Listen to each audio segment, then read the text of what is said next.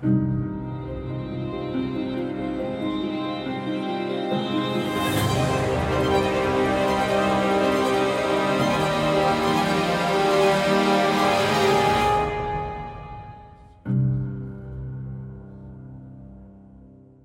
love stories. I love stories. I love to read. I love movies. Like, I love stories. That's what sucks me in. That's why I realize I'm going to offend like 80% of people here. I'm not a big musical person. It's okay that you are. I love that you are. I've just never been in the grocery store and had anybody burst into song about lettuce. I, just like a story.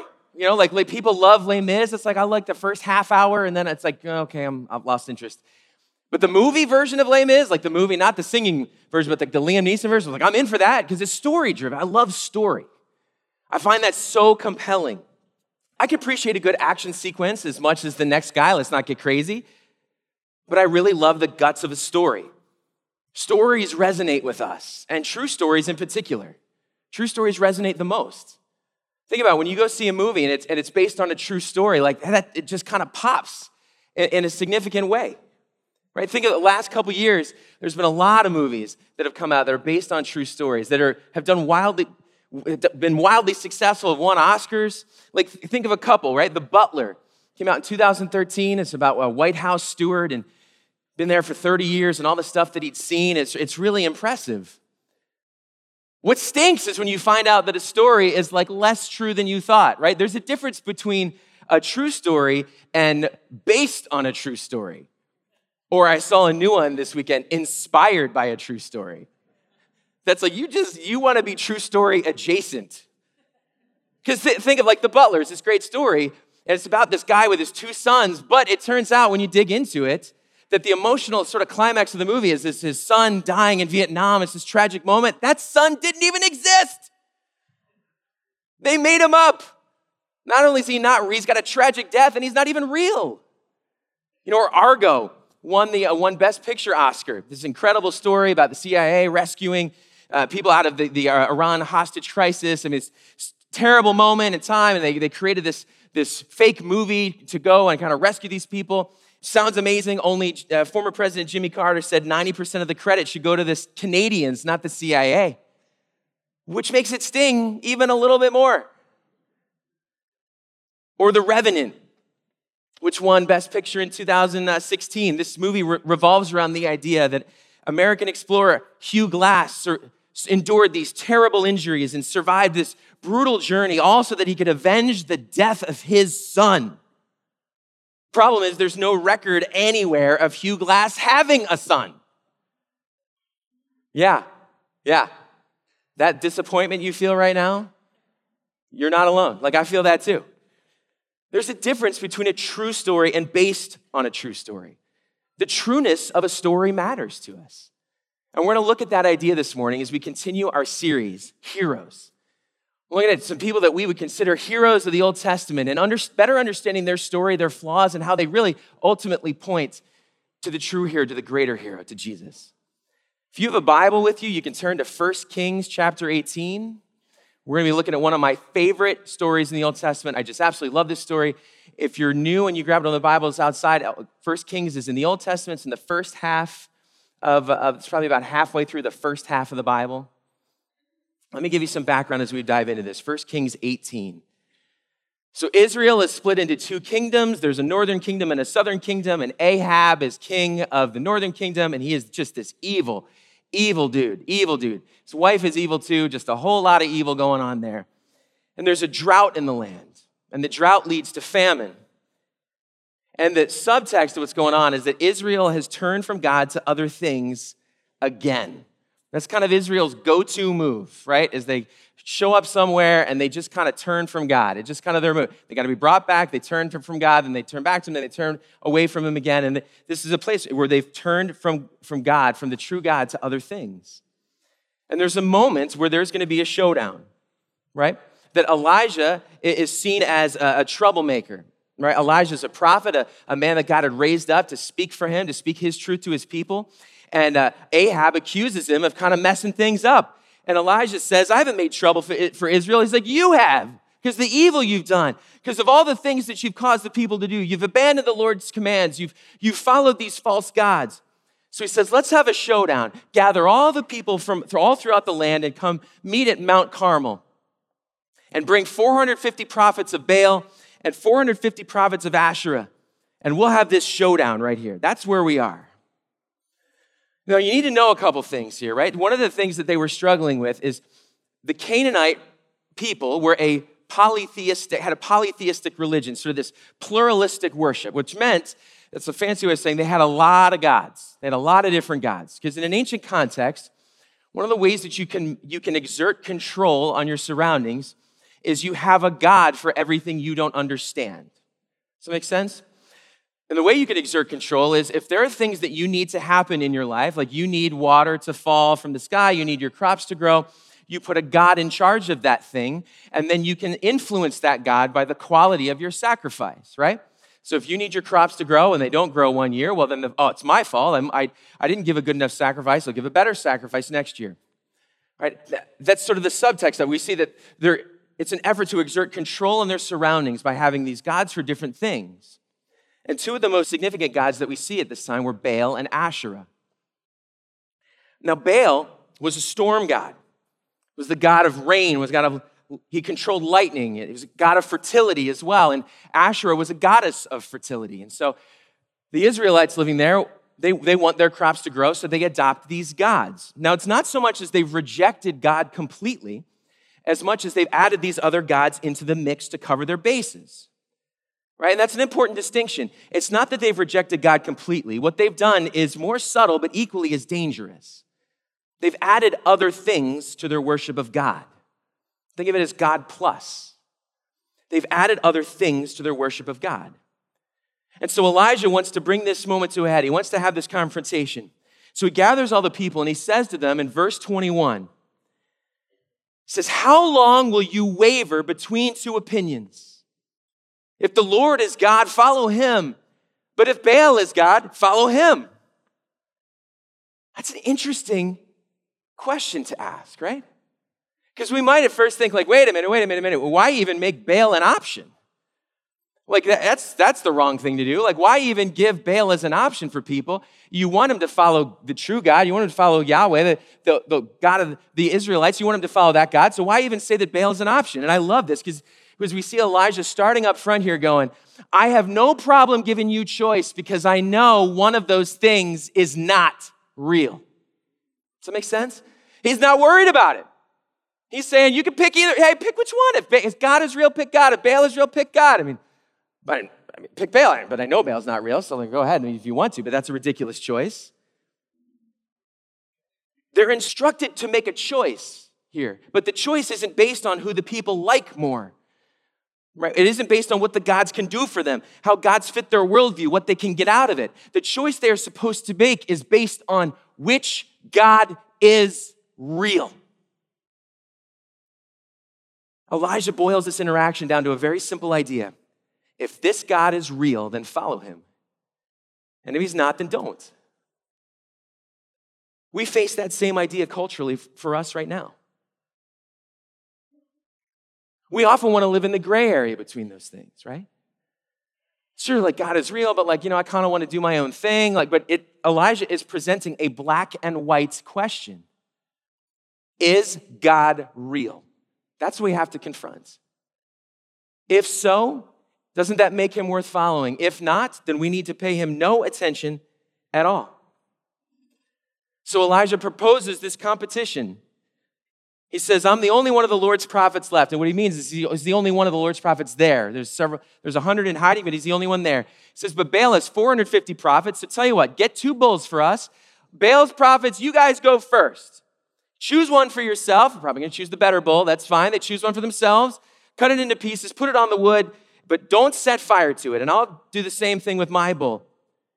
Then call on the name of your God, and I will call on the name of the Lord. And the God who answers by fire, he is God.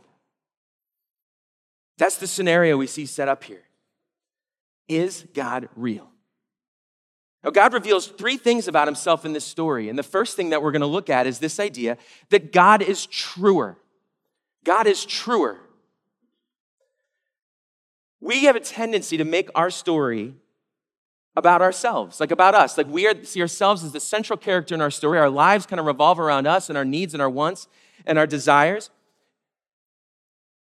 And so we put ourselves at the center of it. It's so ingrained in us that it's about all, us all of the time. And the way that has influenced us is it's to this idea in postmodernity. It's the breakdown of truth, it's the rise of moral relativism. I get to decide my truth. I get to self determine what I believe is true or not. Does that make sense? That truth becomes a sliding scale, and I get to serve as arbiter of what is true and what isn't. I get to define my own truth. And when we think about, about that personally, we'd say, all right, I get to set the agenda for myself. I want to set the pace. I want to work on the areas I want to work on. I want to fix the, um, the things that I want to fix. And I get to pick and choose how we want to interact with God based on convenience or what we like or what we feel like doing. When truth becomes relative, we get to define our own slice of it, and God has to fit within that piece.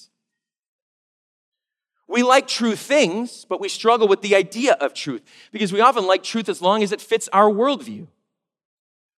And we look for things to confirm what we already believe. But, folks, the question that we need to wrestle with here is not, do I like God? The question that we're confronted with here is, is God real? Because everything else flows from that. Everything else flows from that. According to a recent study, nine out of 10 Americans believe in God. The breakdown comes when many of them just don't think He should be telling them what to do. And that's a fascinating distinction, right? Nine out of 10 Americans believe in God, but I mean, he does his thing, I do mine, and we'll be fine. Believe in this cosmic being who's in charge of the universe, but I mean, I really have to listen to him, do I? How can that be? If God is real, how could we not listen to him? How could we not follow him? How could what he says not matter for us? And you might be saying, of course he's real. So what? I believe that. But the challenge is not just to intellectually assent to his realness, it's not just to say it, but to live it, to frame our lives around it. Because when we believe something is true, our behaviors and actions follow. Folks, we aren't called to know God and experience God and worship God because of community or hope or blessings or what we get out of this. We are called to know God first and foremost because He is real. The fact that we benefit greatly is icing on the cake. That's the proverbial buy one and get everything else free.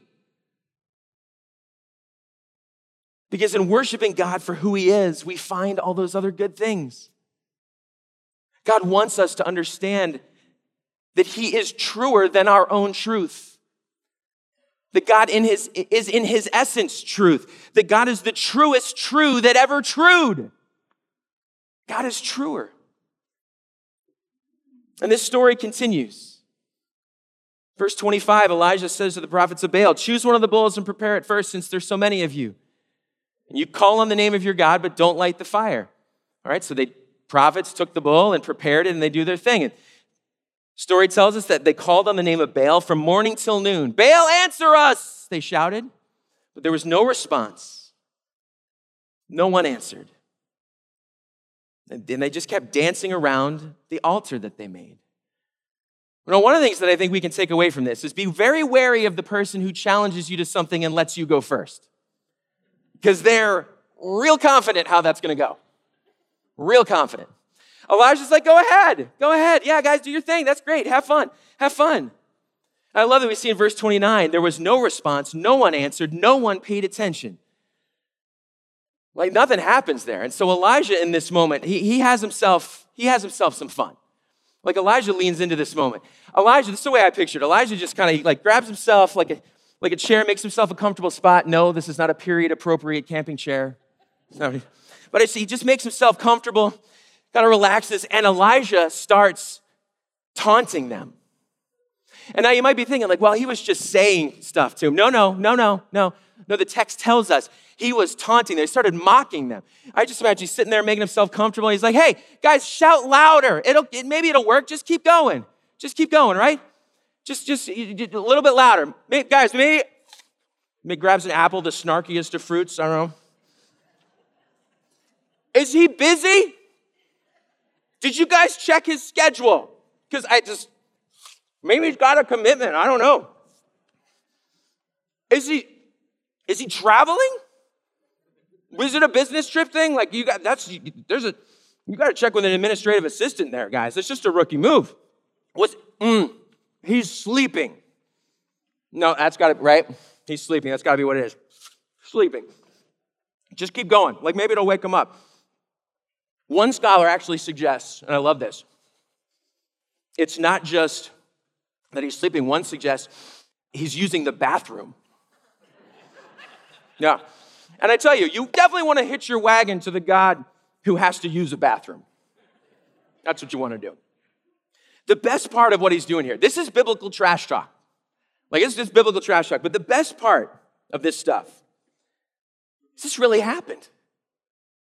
Sometimes we read the Bible like a physics textbook, right? Okay, no, that's not fair. I apologize. If you love physics, that's not fair. Let me restate that. Sometimes we read the Bible like I read a physics textbook, right? It's just, it's dry, it's boring. The Bible is funny because it ha- stuff that happened to real people at a real place in a real time. I think this is hilarious that Elijah is just making fun of them. And the best part is he is saying things to them that they believe are true about their own God. Does that make sense? Like he's not making stuff up. All the things that he's saying, that Baal was traveling or sleeping, or maybe he's busy or he couldn't hear you, all that stuff is stuff they believed about Baal. Pointing out, I think, the lunacy of why would you follow a God who is so limited by these things? Who Baal was supposed to be is that, that's the things he's using. We often treat God like he's Baal in this story, right? Like God has those same limitations. We often act like God is distracted, like he's too busy, like he's not engaged, or he's not paying attention to what's going on in my life. But, folks, the second thing we're going to look at here that Elijah draws out, that God reveals about himself, is that God is greater. That God is greater. He sets up this comparison between the real, the true God, and this idol. Idols for them hit things that were close to home fertility, rain, things that they needed. We have our own idols as well. And you might be thinking, like, well, I don't have a little statue in my house that I pray to. And that, some people do, but you might, that's not you, that's okay. But we still have the same issue for us because our idols are anything we allow to take the place of God in our heart, anything that we allow to be above God or even equal with anything that we give equal place in our heart to. When I was in college, went through a really hard season. I blew out my knee a couple times. I was living by myself in one room of a boarding house, and I really started to struggle with depression really badly. And living in, a room by myself was not a good thing. As you may guess, I'm an extrovert. I like people. And that season was incredibly hard for me. I struggled and just spiraled downward. And I didn't tell anybody. Because my dad's a pastor, and, and I grew up in the church, and, and I, I'd intern, and like I, am a Christian, and like eh, this shouldn't happen. Like, I, I shouldn't be wrestling with this stuff. I didn't invite anybody in.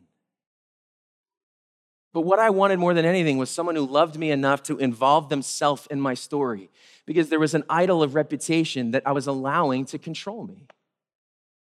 What will people think if they know?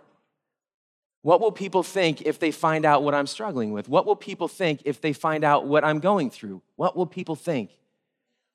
And I just fed that idol and I fed it over and over again until its influence increased in my heart.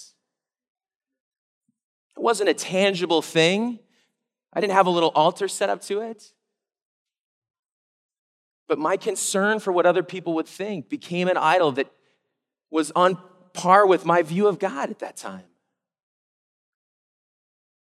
For a lot of us, our idols, our issues, aren't saying that God doesn't matter at all. It's saying that God matters as much as other things in our life as much as our families, as much as our jobs, as much as our relationships, as much as our accomplishments, as much as our political ideologies, as much as our reputation. But the reality is that our idols always pale in comparison with God. God gets at them by showing how He is greater than what we are looking for. We see how foolish our idols look when we compare them to the real God, how ridiculous they look in the harsh light of day. Where are you putting your hope, folks? Where are you finding your worth? What are you looking for to give your life meaning? What gives you value? We need to be willing to ask those questions and allow that stuff to be dug out of our hearts. It's not saying that nothing should matter at all, it's saying that one thing should matter the most. The story continues on. After that, nothing happens at all for the prophets of Baal, Elijah steps up and he says to all the people, he says, Come here to me. Says, They came to them and he repaired the altar of the Lord which had been torn down. It says Elijah took 12 stones, one for each of the tribes descended from Jacob, to whom the word of the Lord had come, saying, Your name should be Israel. So then he took those stones and he built an altar in the name of the Lord, and he dug a trench around it, large enough to hold a lot of water. He arranged the wood, he cut the bull into pieces, and he laid it on the wood. Then he said to them, Fill four large jars with water and pour it on the offering and on the wood. Now, a couple of things that we it's important to, kind of see what Elijah's doing here. Elijah's using language, purposeful language, to do something for them. He's using he sort of appeals to the covenant God of Israel here. He's using covenantal language. There are statements here that are loaded with history and with promise and with meaning here. When he says, Your name shall be Israel, when he talks about the 12 stones representing the 12 tribes, when he uses some of this language, what he's saying to them is, Remember. He's saying, Remember. Remember who God is. Remember what He's done. Remember how He has shown up for you. Remember. And then Elijah prays and he calls for God to show up in this moment, not for his own benefit and not even for God to prove himself, but for God to turn the hearts of his people back to him. It shows God's character, God's gracious, faithful, loving, steadfast nature. And Elijah rebuilds the altar, gets it ready, and then when he asks for the water to, to be brought, he's doing it for a very specific reason.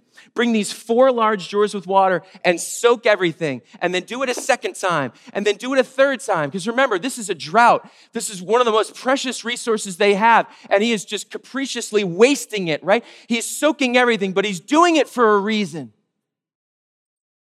He's doing it for a reason. The tension is building in this moment. Imagine what it must have been like to be there. Maybe there was a, a, low rumble in the air, like a far off storm. Everyone's in suspense. This moment is building to something.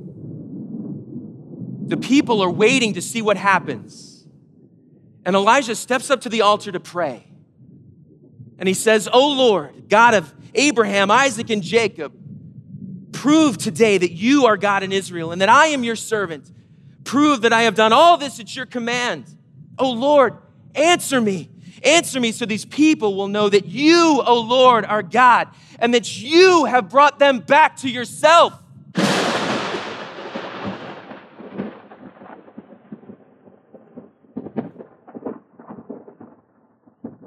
And the text tells us that the fire of the Lord fell from heaven fell from the sky and burned up the sacrifice and the wood and the stones and the soil, and it licked up all the water in the trench.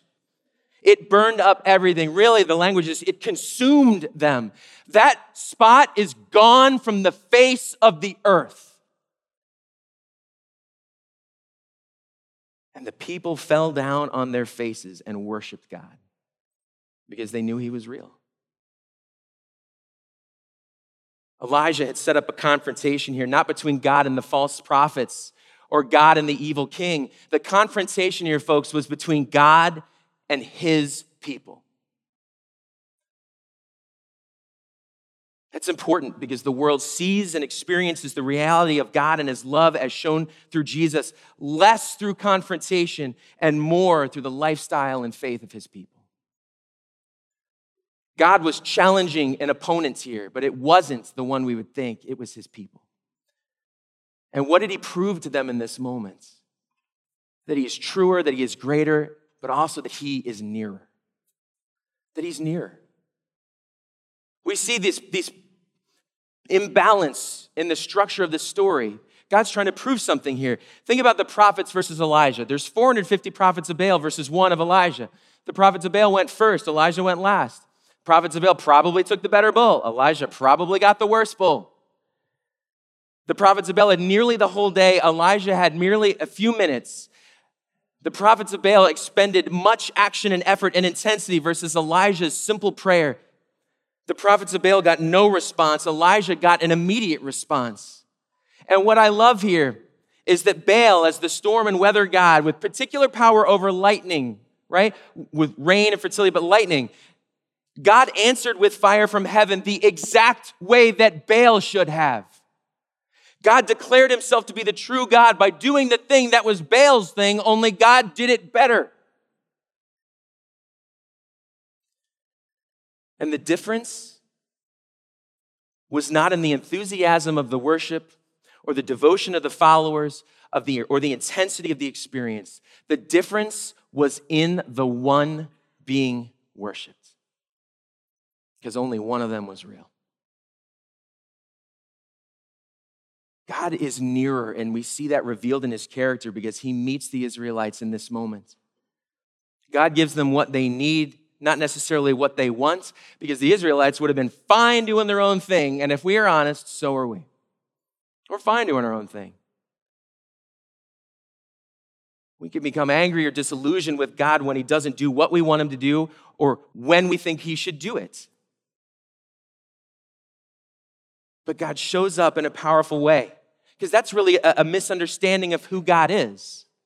When we say, I need God to do what I want the way I want it, we're putting ourselves in charge and not Him. But when we understand who God is, it changes the way we experience everything. Because what does God do in this story but move towards His rebellious people? He owes them nothing. But He shows up anyway to show that he's not distant or disengaged or, or impersonal. That God is both infinite and cosmic and yet personal and knowable. Is God real to you? Is he real to you? Do you know him? Not know of him, but know him. We live like our relationships are real, our desires are real, our pain is real, our struggles are real, but God is not. It's often how we live. But God is not only real, God is near. Elijah stepped in on behalf of the people, and God used him to remind his people of who he is. God used Elijah to restore the relationship between God and his people. And he points to Jesus, who would do that once and for all, because there's no greater picture of God being truer, greater, and near than Jesus. Jesus is called the truth, the truth about God most fully revealed to us. Jesus is greater than sin. It's it through his death and resurrection, he has conquered that. And Jesus is the fullest example of God's nearness to us. God in human flesh who would come and walk amongst us that we might know God for who he is. God showed up for the Israelites in a way he didn't have to, in a form he didn't need to. And he's done that for us through Jesus, meeting us in that moment right? I love when you look at these stories, right? Because God moves in 1 Kings 18 towards rebellious and forgetful people, not because they've done anything to deserve it, but frankly, despite the fact that they don't. And that's the same picture of what God has done for us through the gospel, through Jesus. To meet us in the midst of our rebellion from Him, to rescue us and redeem us and draw us towards Himself. God is near, nearer than we can imagine. God in the flesh. How amazing that the infinite, sovereign, cosmic Lord of the universe would care about us enough to move towards us. Oftentimes, that's our view of religion, right? It's a pathway to God, our understanding of how we get to God, how we find God. But what's different when we talk here about a relationship with Jesus is that Jesus is the fullest picture of God coming towards us. of God saying, I will meet you where you are. I will come all the way to you and rescue you and draw you towards me. The nearness of God is one of the fundamental truths about who He is.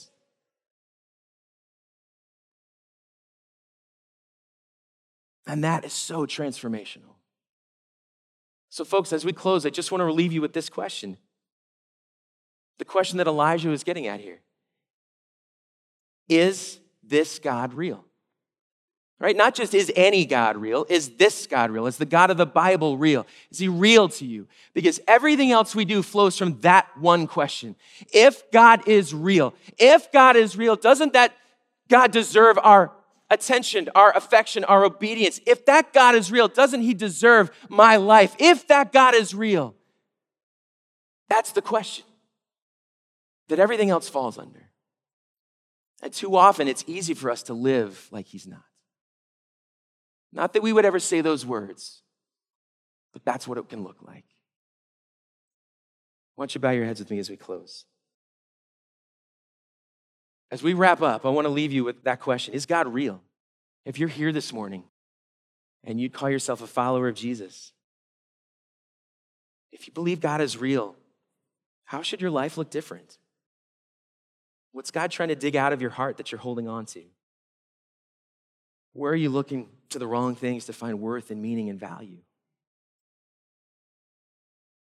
And if you're here this morning and you're not yet a follower of Jesus, we're glad you're here. And my hope for you is that you hear, maybe for the first time, that there is a God who is very much real, who knows you and loves you and cares about you and wants you to know him.